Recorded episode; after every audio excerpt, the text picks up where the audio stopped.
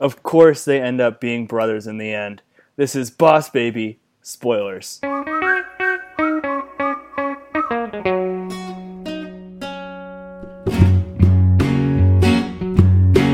This is Spoilers.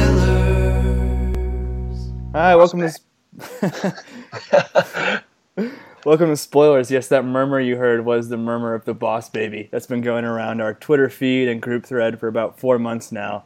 Uh, with me today, I'll let the guys introduce themselves, starting with Josh. Oh, man. Was not ready for being first. Uh, hey, I'm Josh, recording from Elkhart. Mikey and I saw this together last night. Um, and we're the only two adult males there together. So we have that distinction going for us. And I'm Mikey. Uh, yeah, just a couple of dudes watching Boss Baby together. That old uh, cliche. Yeah. There was a, it was packed, man. There was there was a lot of people there. It was. We almost Josh and I almost had to sit right next to each other. It was so packed. Yeah, we left that seat in between us as a courtesy to ourselves, but man, it was tight. There was some times I got nervous that I was going to go away. You did the buffer seat? Yeah, yeah, there was I mean, people shuffling in, in and out the whole movie. A lot I mean, it's, you fellas sound super insecure, but uh, you do bring up a good point that this was the number one movie in America this weekend, dethroning Beauty and the Beast. That's crazy. Jordan, what was your theater like? Uh, this is Jordan recording from Greensboro, North Carolina. Uh, my theater was also packed. I, I think it was. I, I wanted to say sold out, but I do remember seeing like two empty seats, so like real close. Um, but yeah, I was also. I think the only adult male there without a child in tow.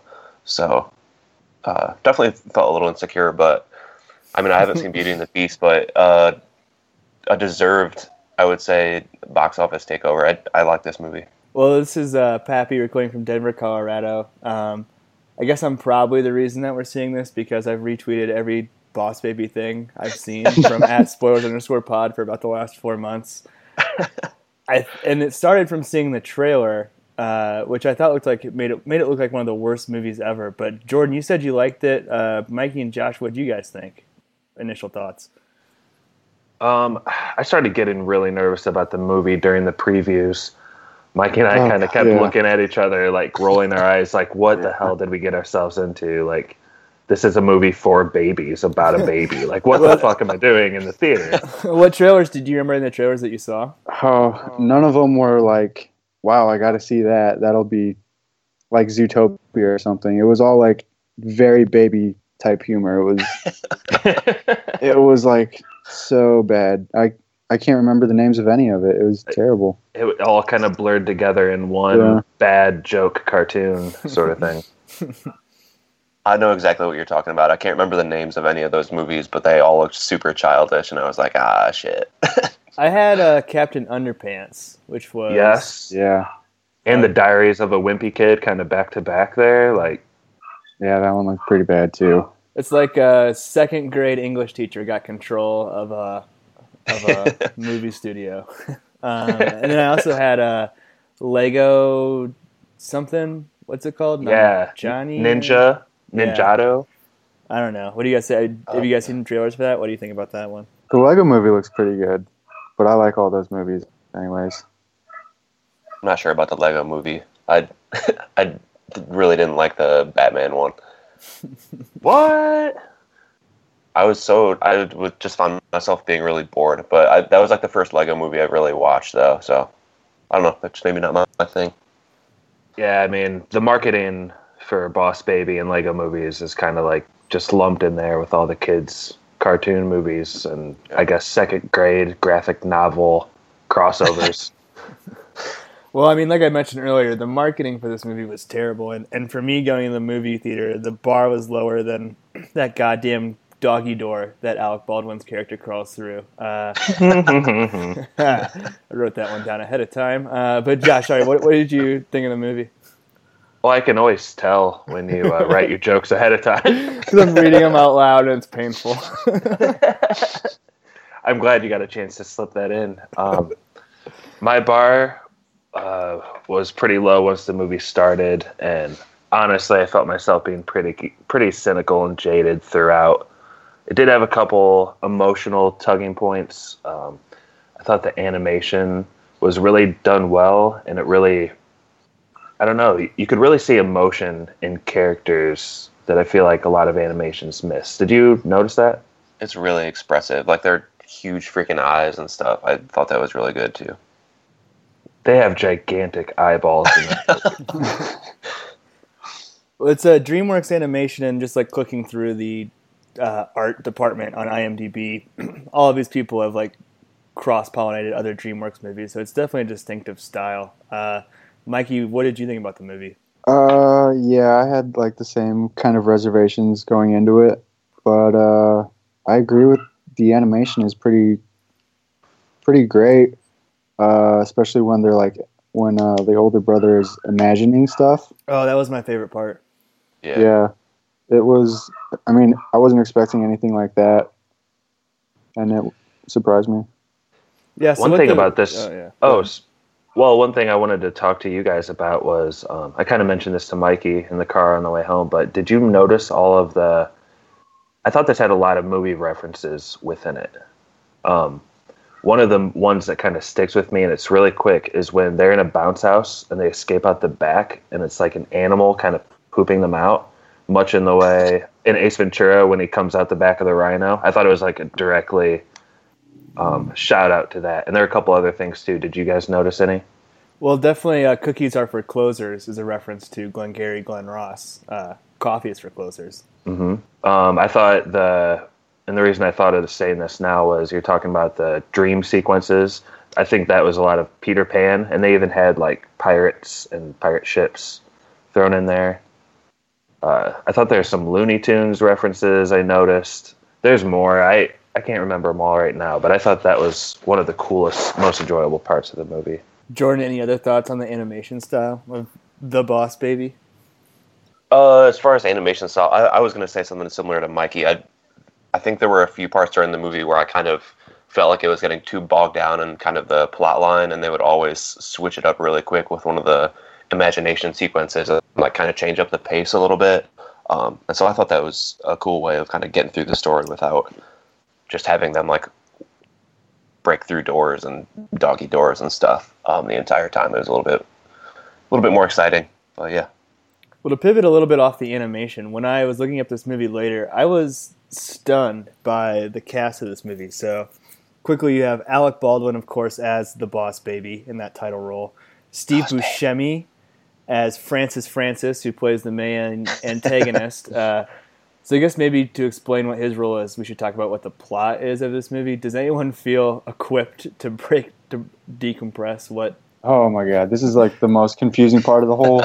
This was a complex movie. I didn't really understand it, to be honest. Uh, yeah, Mikey and I had this debate on the way home, and I guess just to kind of spoil this up front, um, we th- I think that. The entire movie is imagination from the older boy, and the baby was never in actuality delivered to their house two times. Um, and uh, yeah, what do you guys think about that? It's kind of left ambiguous, but that's my response.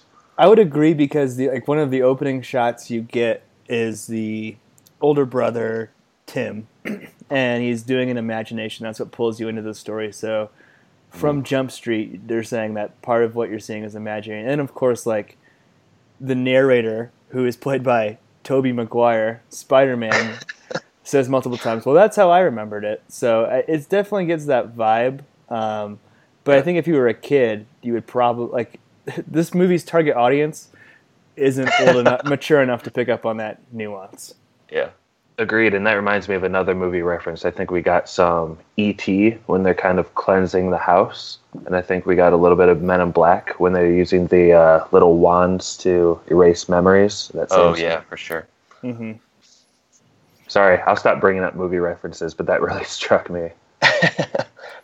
No, and then uh, we also had, just to round out the cast here, two T V stars also in the cast playing the parents, uh, Jimmy Kimmel as the dad and Lisa Kudrow from Friends as Phoebe. The mom. Uh, I guess as far as from an acting perspective, what, what did you what did you guys take away from this movie? It was I, I thought it, the voice acting was really good. I, what is it about Alec Baldwin's voice that just like makes people laugh? is it just like his timing and stuff? But I, like, I think he's pretty funny in everything I, I've seen him in, at least recently, um, or the roles where he's supposed to be funny. And I don't exactly know like what is it about the quality of his voice that, I don't know, people just laugh. And he always plays that same kind of character. So he even, he even does in this one. He plays himself, but he's a baby. But it's still, they yeah. make it work. He's playing Jack Donaghy, the baby. Exactly. From That's why I like this movie. Yeah. Well, I'll be honest. I don't have anything else written down about the Boss Baby. Does anybody else have anything they'd like to, to bring up?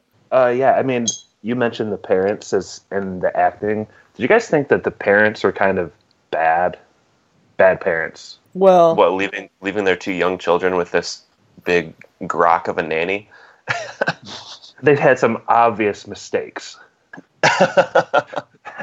They also sort of like live, let their children w- run wild in a bounce house too, uh, earlier in the movie. So it's just like a baby and like a five-year-old taking care of a baby while they go off to work. Yeah, who lets a five-year-old take care of a newborn baby?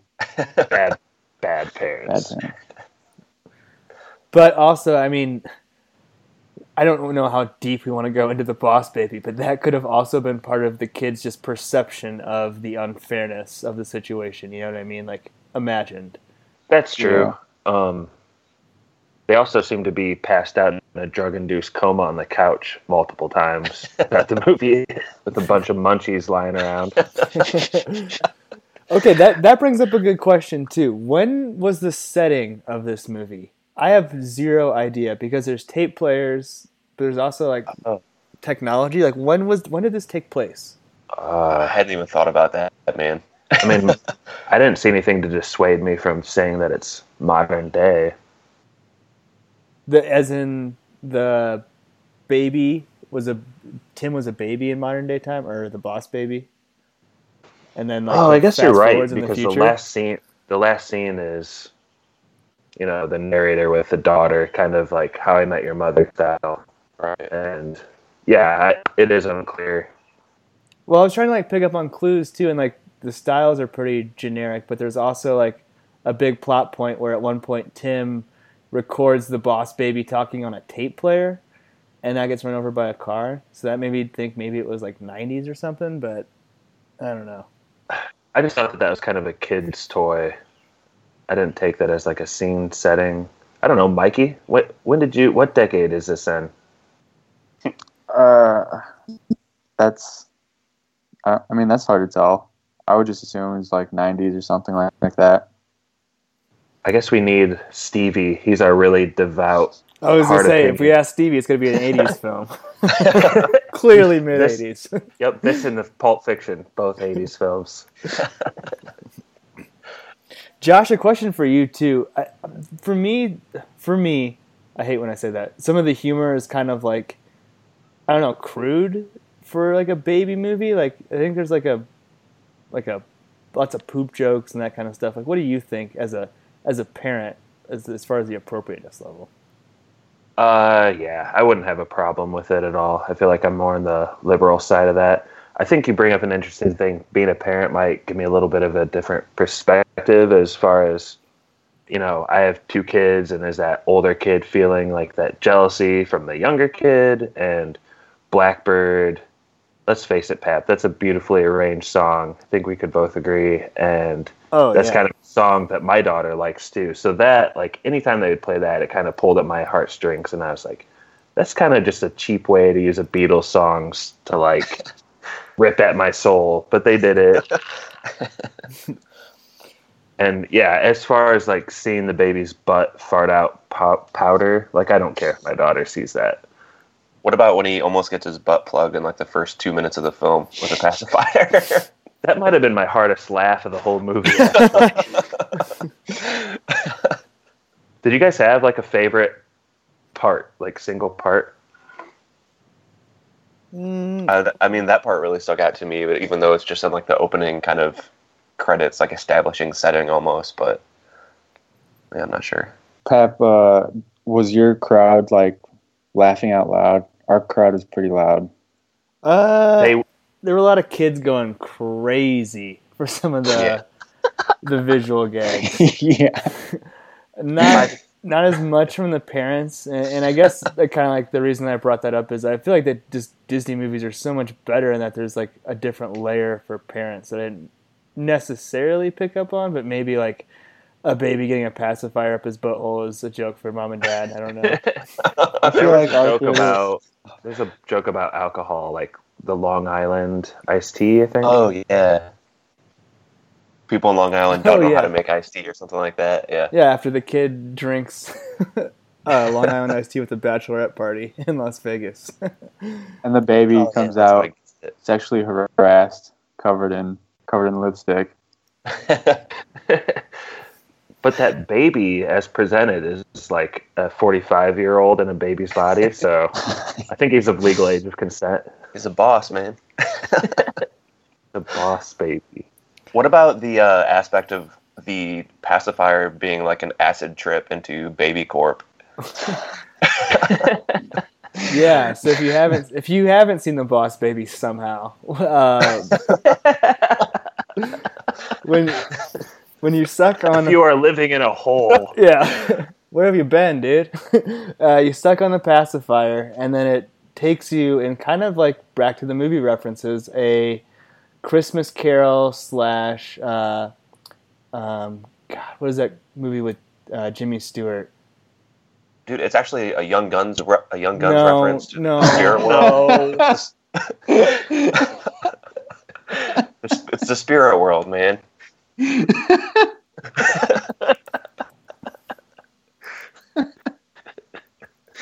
What is that Jimmy Stewart movie? The one where he's. It's a Wonderful Life, but like, yeah, where they're moving throughout Baby Corps, but cannot be seen or heard or whatever, and he's giving them the backstory. But what it, what enables that is tripping on a pacifier. Yeah. What what was Boss Baby's purpose supposedly throughout the entire movie? To take down the puppies. Yeah, they were they were taking their pie. Fighting over love or something. So it's like kind of like Monsters Incorporated. I don't know this Boss Baby movie. It's kind of falling apart at the seams. Well, actually, I I think that might actually be kind of decent writing because they're drawing a parallel because the Boss Baby's uh, bosses are saying that there's only so much love to go around, which is the whole like psychological thing that Tim's going through is that somehow having two kids means less love for you. So it's kind of like mm-hmm. manifesting that fear that he has in a ridiculous plot by Francis Francis, Steve Buscemi. All right. Solved. Well, that's about all I have. We should do yes or no. Let's do it. All right, Josh, mm-hmm. what do you yeah. think? Um, been thinking about this since we saw it, what I'm going to give it. Um, like I said, it does do a decent job at emotionally conveying emotions for a cartoon. Um, honestly, though, there this wasn't like when you f- see Toy Story for the first time at all. Um, if you have, you know, a five-year-old to like seven-year-old in that range, take them; they'll love it. I'm not going to say it's justified to spend a movie on, uh, the money on rather. Um, just wait till it comes out on video. Check it out if you have the time. It's nothing groundbreaking, but it's a pretty decent comedy. Um, it'll make you feel a little bit childish, though. Skip the previews. Yeah. Uh, I'll go next. Uh, I agree with everything Josh just said, but I did find myself laughing at some parts, and I wasn't really expecting to. Um, and the animation was a lot better than I uh, was expecting it to be as well. But it's still no. I didn't actually say, but it's a no dog. That's two no dogs. Two no dogs, Jordan? um, yeah, I, I kind of agree with everything you guys have said. I, I went in with a very low bar, so low that I actually, I was the first one of us to see this movie, and when I said that I was going, I thought you guys had played a terrible April Fool's joke on me. Would have been hilarious April Fool's joke. Uh, we should have. It would have been too perfect, but um, yeah, I had a low bar, but with that said, I had, I found myself laughing way more than I thought I would, um, and so I didn't hate the movie. Uh, so I would agree with Josh, don't spend the money to see it in a theater, um, but I would give it a soft yes. Maybe maybe check it out on D V D or Redbox or something. Flaccid. A flaccid yes for Jordan and two no dogs from the guy we saw it together. Uh, I guess this is the first time I've ever seen a movie where I was disappointed about how not bad it was. I was ready for an, a train wreck of like The Room or like other just epically bad movie proportions. It's a solid kids movie, but I think that the marketing campaign may have like done a little producer's wool over our eyes right there and tried to make it look like the worst movie possible. That said, it is super weird, um, but it's a no for me. It's did not enjoy The Boss Baby, despite the fact that it was better than I thought it would be. So that's three no's and one yes. I think that's pretty fair. Yeah, so, sounds about right. twenty-five percent on the old spoiler meter. Uh, So if you'd like to get in contact with us, we're at spoilers underscore pod. You can email us at podcast spoilers at gmail dot com. Our website is the same name, podcast spoilers dot com. Uh, we have a phone number, but I'm not even going to fuck with it at this point. Uh, I think that's How many voicemails have we gotten? uh, one from Stevie. Oh, and one other note here, actually, before we give the That Was Spoilers, uh, Corrections Department, Beauty and the Beast isn't the only Disney animated film to be nominated for Best Picture. Uh, Toy Story three and Up were also nominated. Thanks for listening. That yeah, was but... spoilers. Oh, yeah, but that kind of Pixar, but yeah, whatever. Whatever.